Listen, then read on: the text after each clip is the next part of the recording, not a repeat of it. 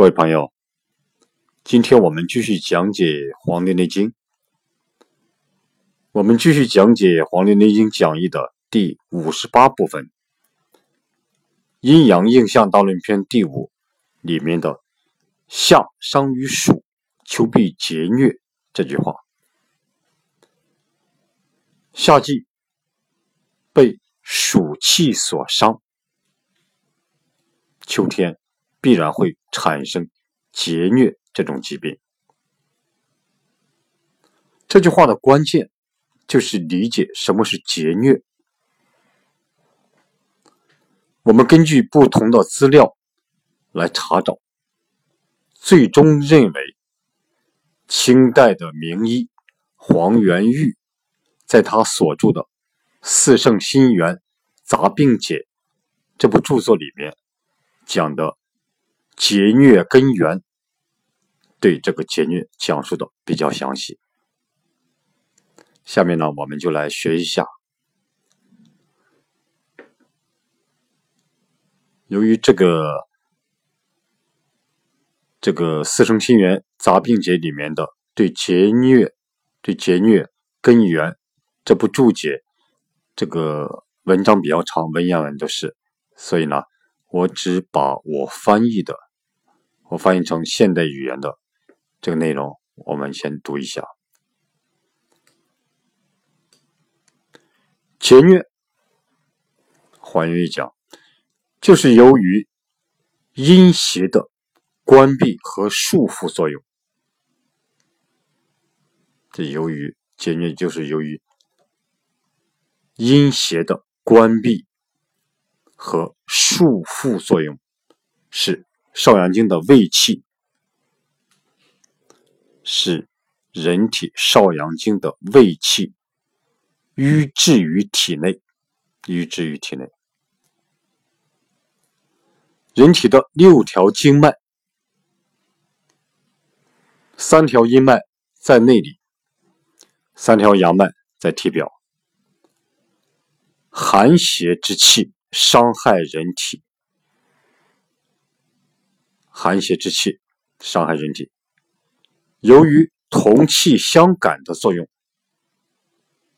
那么属于阴的寒气就会进入这三条阴脉里面，因为它们是同气相感，所以这个属于阴的寒邪之气，它们就会进入人体的阴脉。少阳经在另外两条。阳经的里面，这个位置，少阳经在另外两条阴经的靠里面的这个位置，它呢在三条阴经的外面，所以处于这个位置。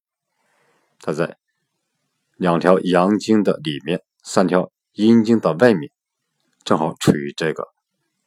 处于这个位置，所以呢，它就会向内和滞留于阴经上面的寒邪之气相遇，所以它就会和滞留于阴经上面的这个寒邪之气相遇，于是呢，就会产生相互争斗，他们就会产生相互争斗，从而生成疾病。从而生成这个这个结疟这种病。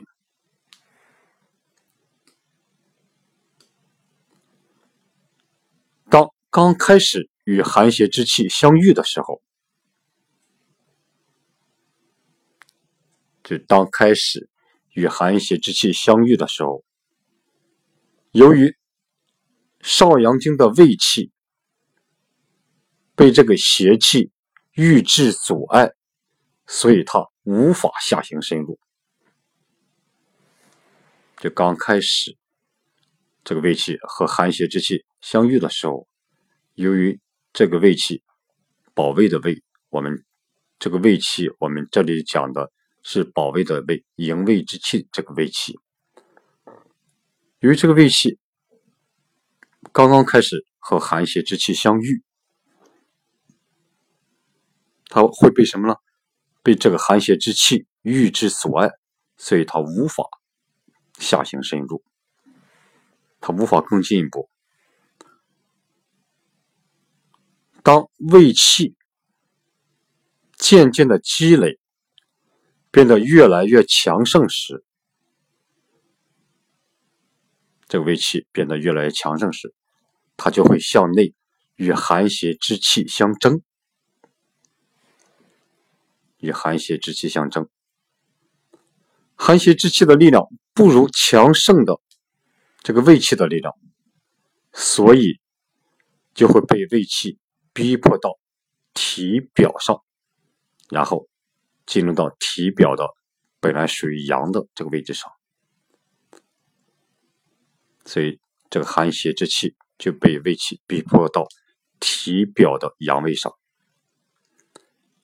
于是呢，这个寒邪之气也就会反过来包裹、束缚住胃气。寒邪之气被胃气赶到这个体表上，然后呢，它反过来又把这个胃气包裹和束缚住。寒邪之气占据了体表的位置，那么呢，它是体表的毛孔闭藏，因为寒邪之气占据了人体的体表的位置。所以呢，它是体表的这个毛孔闭藏。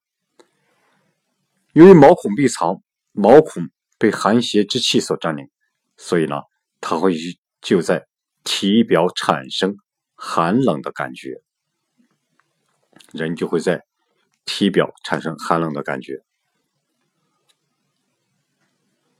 胃气被寒邪的阴气所束缚。胃气由于在内被寒邪的阴气所束缚，它就会竭力的向外发作，竭力的向外发作。由于寒邪之气包围的非常严密和牢固，所以呢，胃气就穿透不了。寒邪之气包围的非常严密和牢固，所以这个胃气它穿透不了，于是呢，就鼓荡不已。就来回的鼓荡，那么人体就会发生站立的现象，人体就会发生这种打颤、站立的这种现象。少阳甲木，人体的少阳甲木，跟从肝胆内的相火化为气，少阳甲木跟从。肝胆内的这个相火转化为气，当相火火势荣盛时，当相火的火势非常荣、非常旺盛之时，就会体内火热大作，啊，体内呢就会火热大作。由于体内火热大作，那么寒冷的阴邪之气就会消退。寒冷的阴邪阴邪之气在体表消退，那么胃气就会向外发射出来，胃气就会顺利到达体表，所以这个病就会被解除了，所以这个结疟这个病就会被解除了。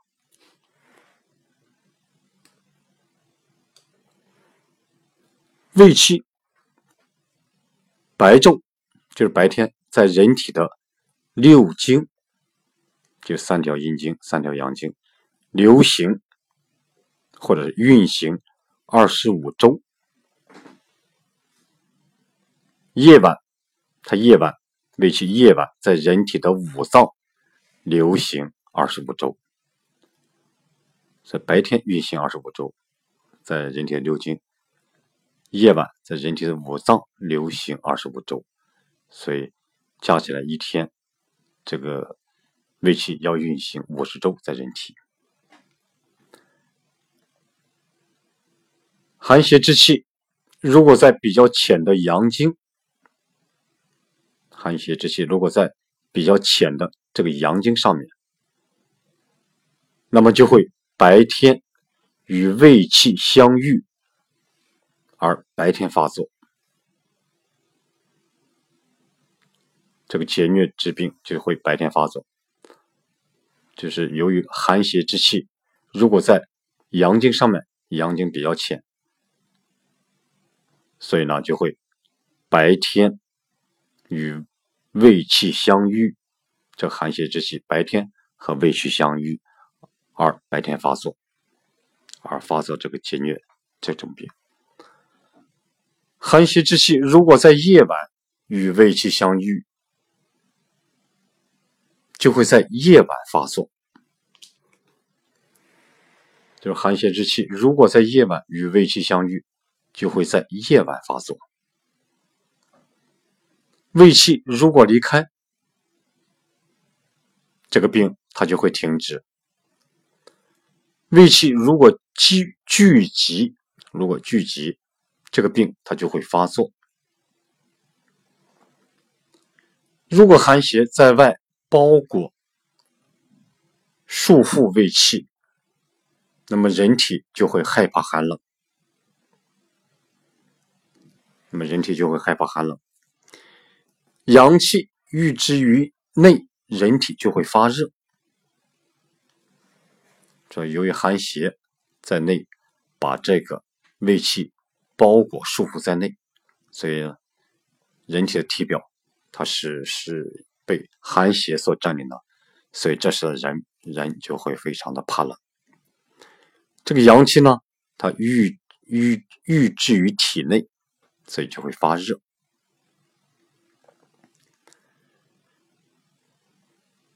阳气如果旺盛，这个病就会发作的快速，人体就寒气少而热量多。阳气旺盛就会发作快速，人体呢就寒气少而热量多。阳气虚，这个病就会发作的慢。人体呢，就寒气多而热量少。阳气如果虚的话，就会发作的比较慢。人体呢，就寒气多一些而热量少。阳气一天中旺盛。那么在一天中发作的就早，阳气在一天中衰弱，那么在一天中发作的就晚。阳气如果败退，不能每天与邪气相争，那么它就会间隔一天发作。所以有时这个结疟这个病是隔天发作，那就是阳气阳气败退的原因。所以，由于阳气败退，它不能每天与邪气相争，所以就会间隔一天发作。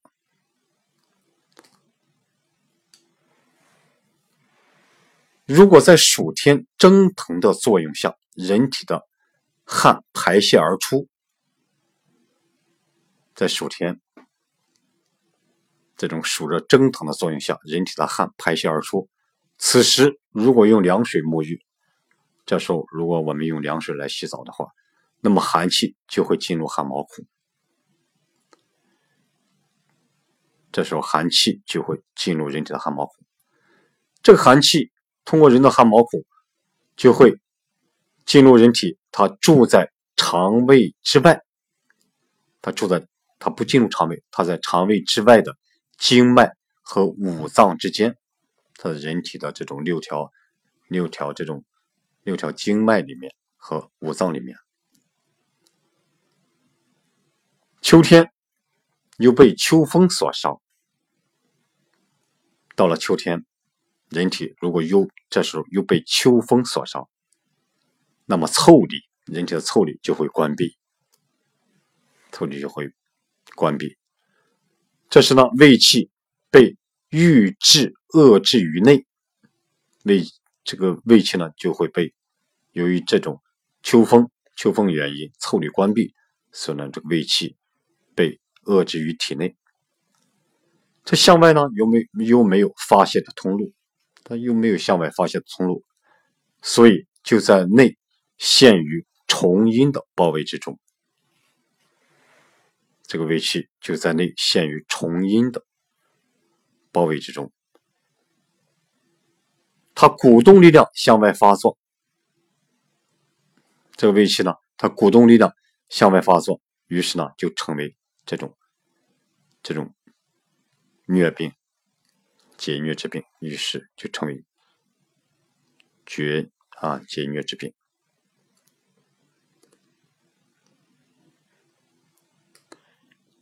这个解疟之病呢，根据黄医分析，它分为三种，一个是。温疟，一个是淡疟，一个是痞疟，这三种情况，这三种情况我们先介绍一下哈。到底今天把这个这个解疟我们讲的详细点啊。温疟先被寒气所伤，而后又重于风，就是先寒后热，被称为。寒疟先重于风，而后被寒所伤；先重于风，而后又被寒所伤，就是先热后寒，这被称为温疟。温暖的温温虐，冬天被风邪所伤，就会卸掉人体的胃气。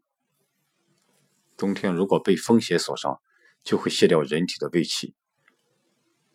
胃气越泄，胃气这种越泄露，毛孔腠理就会很快的关闭。毛孔腠理很快的关闭，那么胃气就会被郁滞于内，就会被关闭在体内。这个胃气被郁滞于内。就会化为内热，就会化为内热，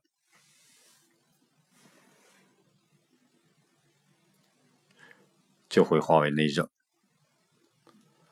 此时，如果又被寒邪之气所伤，这是如果又被寒邪之气所伤，寒气束缚人体的皮肤、腠理和毛孔，寒气。把人体啊，人体的这种束缚住人体的啊，这种皮肤、腠理和毛孔。这时呢，内热没有出路，内热就出不来了。于是呢，它就会向内藏于骨髓之中。这个内热，由于内热向外没有出路，于是呢，它就会向内藏于骨髓之中。等到了春天，阳气发动。到了春天，阳气发动，内热想要外出，而体表的寒气又束缚着它，使它欲出不能。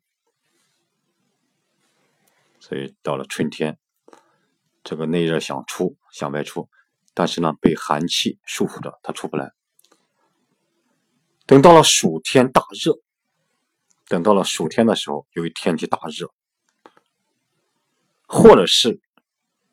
用力烦劳，或者是啊这种干很大的体力活，或者是这种烦扰啊烦扰的这种体力劳动，用力烦劳，热气蒸腾，汗流浃背。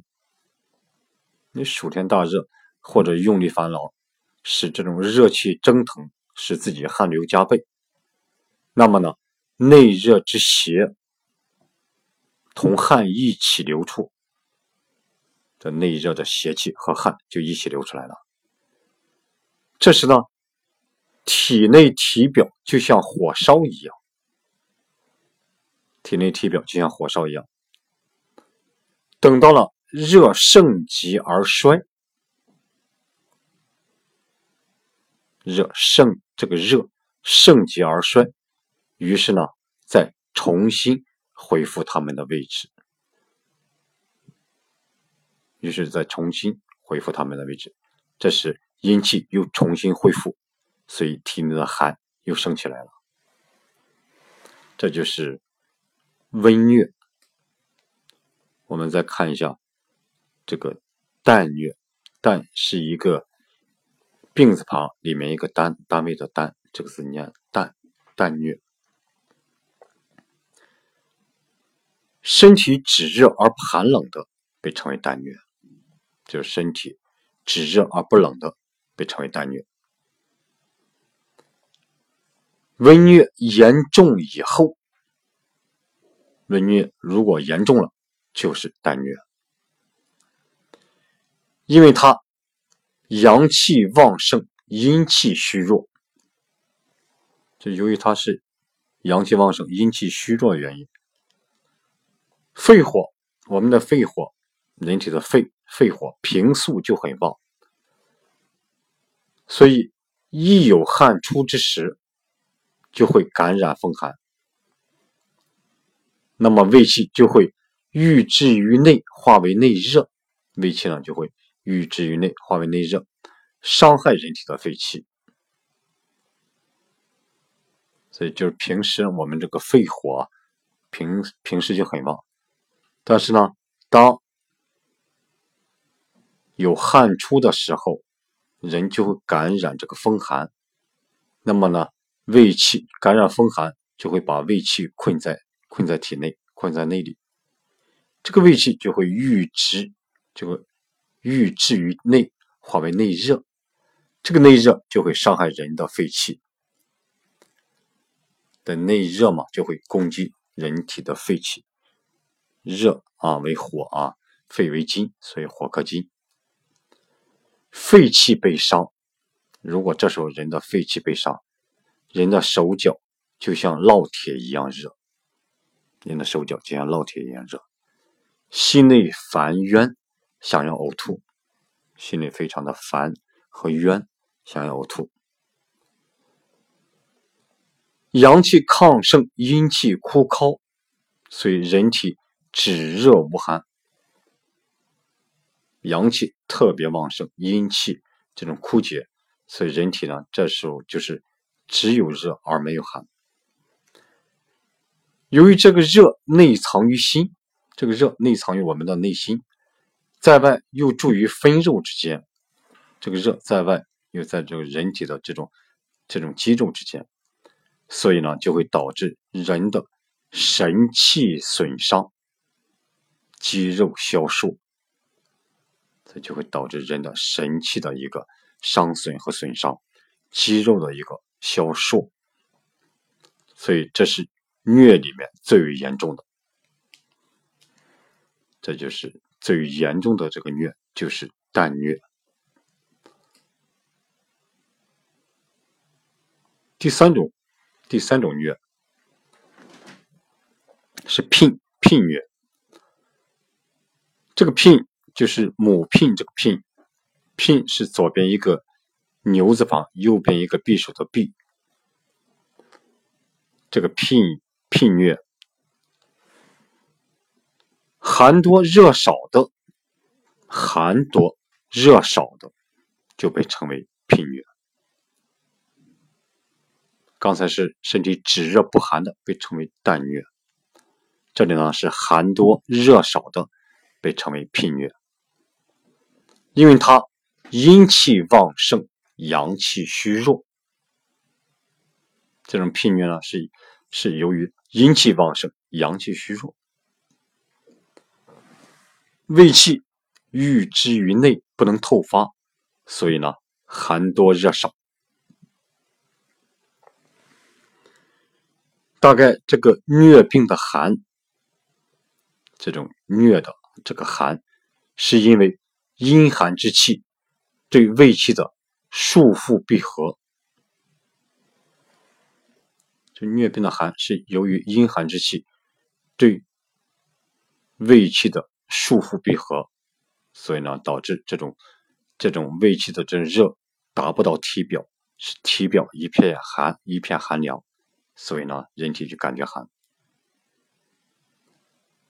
疟病的热源自于强大的胃气之阳的透发。这个疟病的热，它源自于强大的胃气之阳这个透发。就是说，疟病的寒啊，是由于阴寒之气对胃气的束缚闭合。这个疟病的热是来自于源自于强大的胃气之阳的这个透发。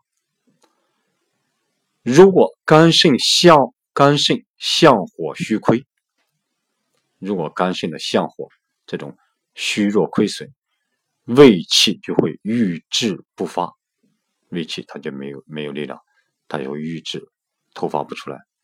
那么呢，就是纯寒无热，这是人体就是纯寒无热。由于肝肾的原因，肝肾相火虚亏，所以胃气它突发不出来，这人体就是纯寒无热。如果肝肾相火荣盛，肝肾的相火非常的旺盛，胃气一一足，立即就突发，所以这就是纯热无寒。那人体就是纯热无寒，热多的原因都是肝肾相火的偏盛所导致的。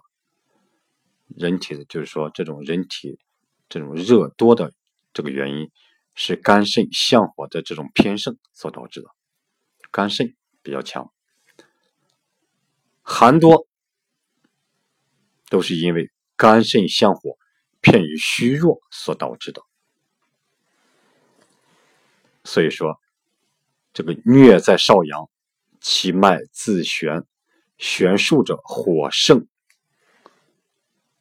弦数者火盛则多热；这种先持者水盛则多寒，理斯然耳。这就是痞疟。所以我们查了很多资料，对这种虐、劫虐解释的。都不是很清楚。经过我们仔细研究，就发现啊，黄元玉的这个四圣心源、四生心源这个杂病解里面对解虐的根源这个解释是最为详尽，也最为这种嗯可靠的。所以呢，就是说我们这种，所以就就会理解，夏天如果被暑气所伤，夏伤于暑。秋必结疟，秋天就会发生这种寒热往来、打冷战这种现象，或者身体发热或者身体发冷这种现象，这就是逆，这是虐。刚才我们主要介绍一下什么是劫虐，所以这是这句话的一个关键。如果我们不了解什么是劫虐，这个嗯很难很难理解啊。我们看一下唐代的王冰对“夏商于暑，秋必劫虐”这句话的注解。王冰讲：“夏暑已甚，秋热复壮，两热相攻，故为结疟。”我们可以把王冰的这句话翻译为这样：夏季暑热之气也很严重，夏暑已甚。夏季的时候，暑热之气已经非常严重了。到了秋季，秋的热气又开始强壮，秋热复壮。这两热，这两股热气相互攻击，所以成为劫虐。王斌讲，这个“劫”就是受的意思，所以这就是王斌对这个。夏伤于暑，秋必劫虐这句话的注解。明代的马识，明代马识他这样注解：夏伤于暑，暑汗不出，